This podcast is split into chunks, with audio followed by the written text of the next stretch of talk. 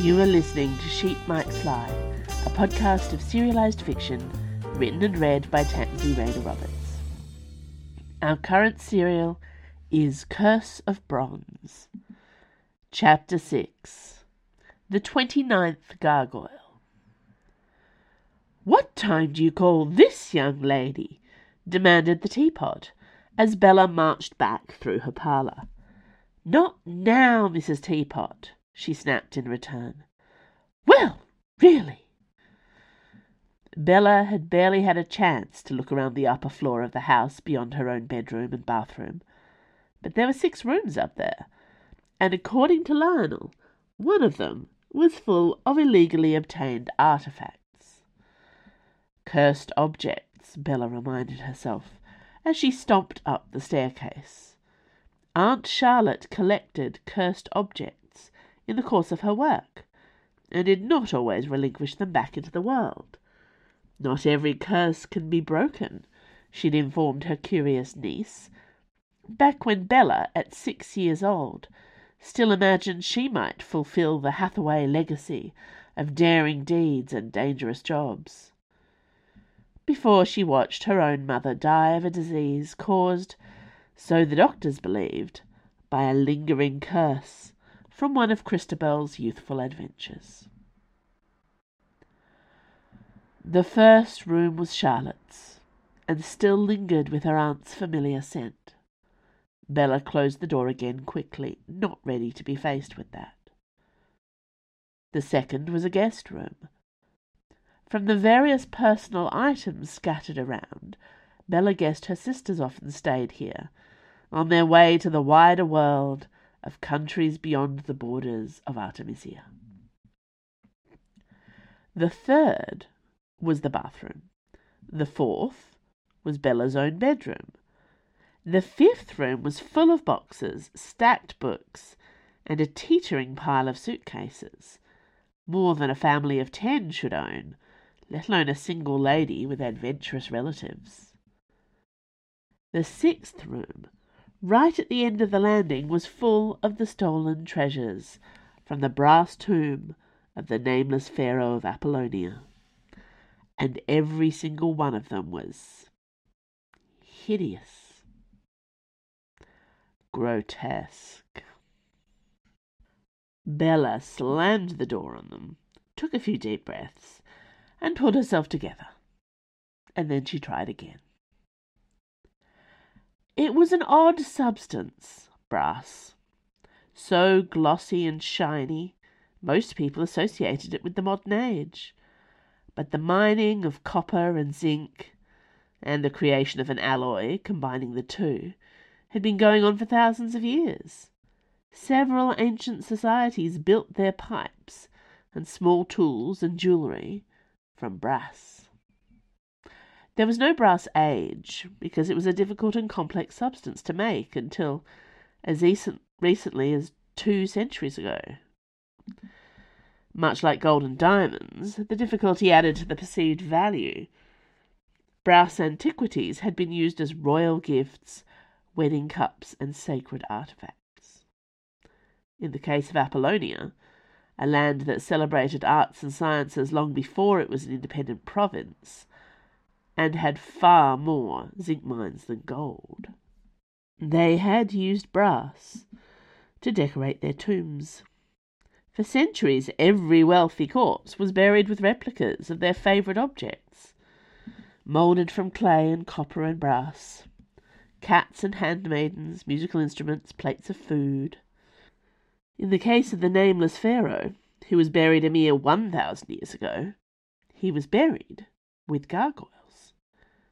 Bella had heard of the Tomb of Brass here and there, but archaeology had never held any special interest for her. The best primary sources of lupine and sanguinary, and the other four magical languages in which she considered herself an expert, were all preserved on vellum and parchment instead of metal or stone. She'd never imagined the nameless pharaoh of the Tomb of Brass had any connection with her family, or she might have looked into the matter more closely. She certainly had not imagined that her dashing, adventurous, curse-breaker aunt might have become a part-time cat burglar in recent years. But here they were. Thirty artifacts that should be in museums. Bella would concede, if pressed, that there was a legitimate argument. The hoard should be displayed in Apollonian museums, not Artemisian. But either way, there was no excuse for them filling up one of Aunt Charlotte's spare bedrooms. Do any of you talk? she asked, feeling a touch foolish. There was a long moment of silence. Near the door, a modern brass lamp with a beautiful stained glass lampshade, coughed discreetly. I'm afraid none of our grotesque house guests are especially loquacious, he said in an apologetic tone. Believe me, I've tried to hold a conversation with them. Bella blinked at him. On, please. The lamp turned on, sparking with electric, which only served to illuminate the twisted, ugly faces of the demons. Why are you in here if there's no one to talk to? Bella asked the lamp. This was her life now, interrogating the furnishings. Miss Charlotte charged me to keep an eye on this lot, said the lamp, preening. Louis, she says, I trust you, she says. Let me know if they get chatty. Tell me what they say to each other. I tell her I don't know any ancient languages.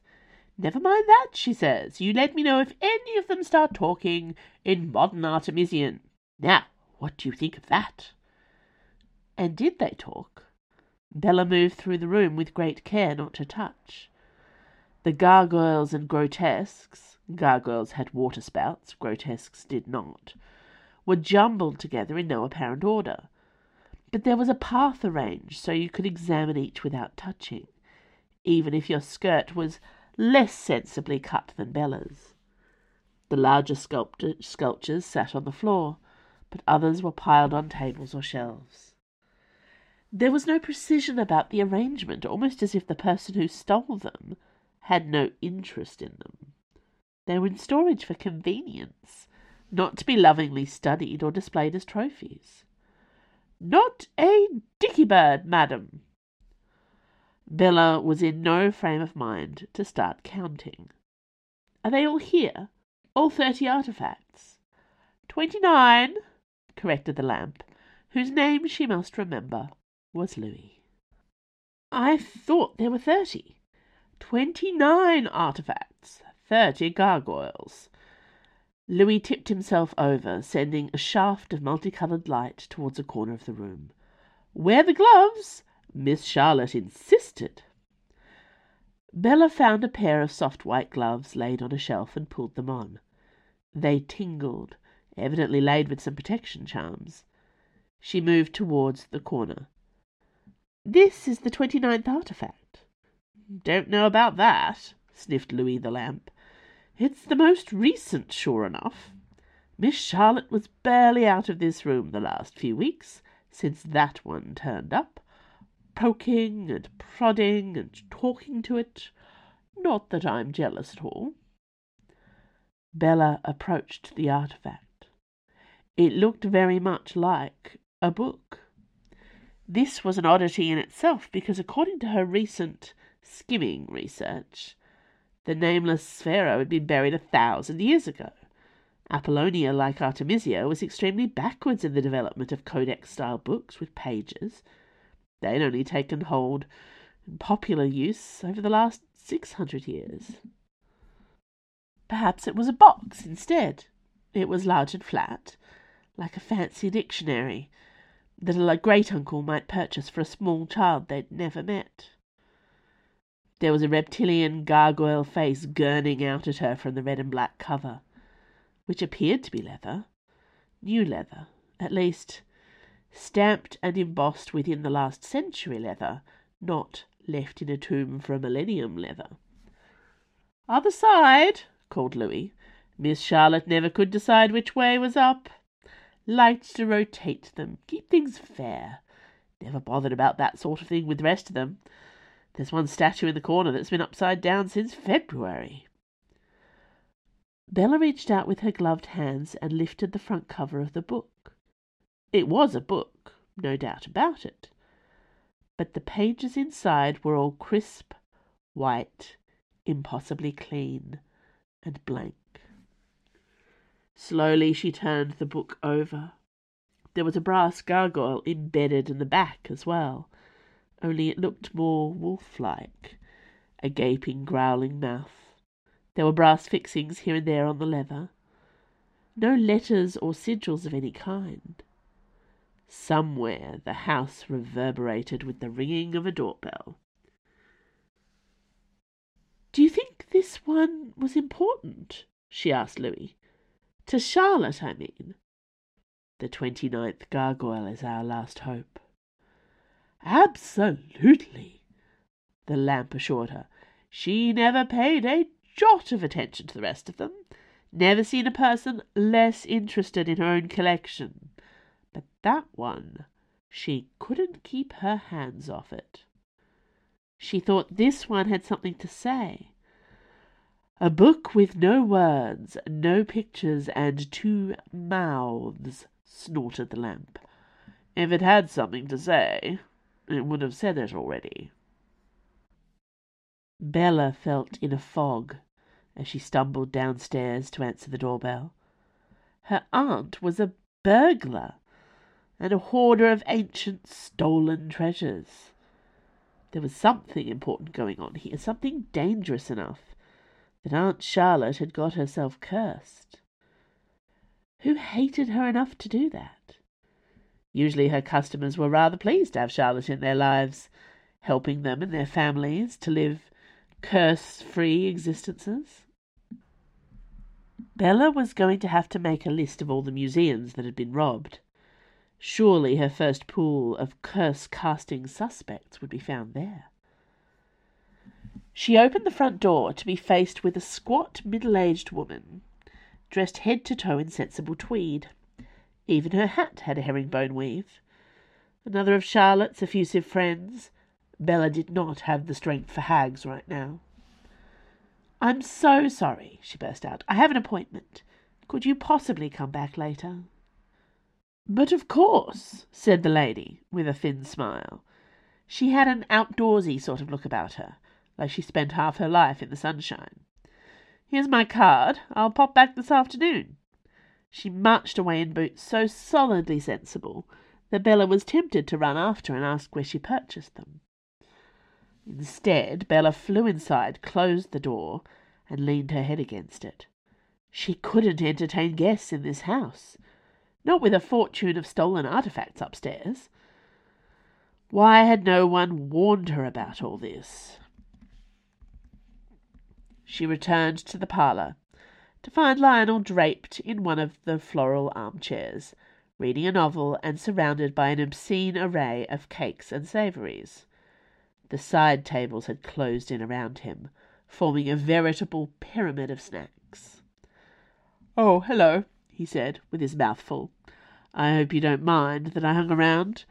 I thought you might have questions about what you found upstairs, and then this happened." He indicated the bounty of food. The side tables tightened their perimeter around him, which is to say, your marvellous household offered hospitality.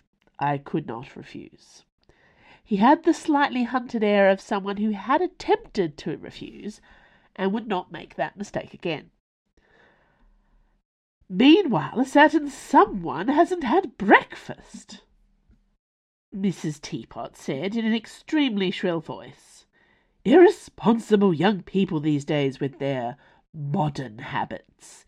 You'll be swooning by midday, mark my words. Bella considered admitting that she'd eaten breakfast at Lionel's house, then decided against it. The last thing she needed was her crockery deciding she was a fallen woman. She looked down at the rectangle of parchment card in her hand and let out a small scream. Lionel leapt to his feet, causing a collapse in the nearest buttress of cucumber sandwiches. What's wrong? She waved the card at him. Look! The museums are on to us. They know what's upstairs. Professor Nellie Tunbridge, the card read, lecturer in ancient linguistics at the University of Lyceum. Oh, said Lionel, sitting down again and taking a sandwich. Her. She discovered the tomb of brass in the first place, Bella hissed. Naturally, she'll be extremely cross to find out my family stole the hoard and hid it in the spare room. I'm going to have to give it all back. I'm going to have to leave the country. Surely she could throw herself on the mercy of her sisters. War-torn Malvoria couldn't be so very bad at this time of year. She didn't discover the tomb or the hoard, said Lionel firmly. Your uncle Colin and Tag Gardner found it. Tunbridge took the credit. Bella tried to calm herself down. So you don't think she's after the gargoyles? Oh, she's definitely after the gargoyles. I'm just saying she doesn't have a leg to stand on, ethically speaking. Lionel ate another sandwich. Charlotte always thought that woman did her brother in. Murder? All this and murder too. Bella stared at him. So Aunt Charlotte took the gargoyles as some kind of revenge against Professor Tunbridge? Lionel pulled a face which was only marginally less strange than his usual face. He was still better looking than all the twisty gargoyle faces Bella had been staring at. I never quite got the hang of Charlotte's view of the world. You'd have to ask her. As advice goes, that's rather unhelpful, Bella said. It's not like she left a confessional diary. Diary. A book full of blank pages was usually a diary or a journal waiting to be written in. Was that what she had upstairs? The twenty-ninth gargoyle is our last hope. Perhaps the twenty-ninth and 30th gargoyles weren't part of the real hoard at all, but some kind of red herring. How did one hide a tree? In a forest. If only there was some kind of language that allowed you to talk to inanimate objects, Lionel mused, given how inanimate your late aunt has become. Bella was out of her depth. She needed backup. She needed someone who could talk things through with her without pushing sandwiches and snark in her general direction. Does this house have a telephone? Instantly, two ornate telephone tables crawled towards her on delicate legs. Who has two telephones? Bella demanded. This really was the last straw. Actually, that one's mine, said Lionel, glaring at one of the approaching tables. Getting a bit friendly with the new neighbours, are we? I thought you didn't have any cursed furniture, said Bella, as the extra table slunk sheepishly back towards the hole in the wall, trailing its telephone wire behind it. No talking furniture, Lionel corrected. One can't completely avoid curses, living this close to your aunt. Bella lifted the receiver. Operator, please connect me to the Hotel Bathory. And after a moment or two, Hello? This is Bella Hathaway for Mrs. McCabe. Yes, I know it's morning. I'm so sorry. Am I too late? A longer pause, and then the widow in waiting came on the line. Why, Miss Hathaway, calling during daylight hours. You realize this is practically my bedtime. I'm sorry, Bella said again. No matter. Have you found something for the glossary to translate? Not a sigil, thought Bella. Not a single stray hieroglyph. Yes, she said recklessly, glad they were holding this particular conversation in standard and not sanguinary. Please, it's terribly urgent. Can you come to the house tonight? Oh, no, said Mrs. McCabe, her tone so smooth that it felt like she was pouring chocolate directly into the telephone receiver. You've piqued my curiosity. I'll come now. Thanks for listening to Sheep Might Fly. This podcast was recorded on Palawa land. I acknowledge and pay respect to the Tasmanian Aboriginal people as the tra- traditional and continuing custodians of Lutruwita, Tasmania. Sheep Might Fly is produced and edited by Andrew Finch. If you can sign up to my sorry, you can sign up to my author newsletter for updates. You can follow me on Instagram, Bluesky, or Threads at TansyRR. Uh, and if you like this podcast, do consider supporting me at Patreon, where you can receive all kinds of bonus rewards, early ebooks, exclusive stories for a small monthly pledge. Right now, I am doing for my $3 tiers and above an exclusive uh, Teacup Magic uh, prose serial, This Enchanted Island. The book will be released generally much later in the year, but people who want to read it early uh, and get it emailed, chapters emailed to their, to their inboxes every week, uh, Patreon is the way to get access. All right, I will see you next week for more gargoyles.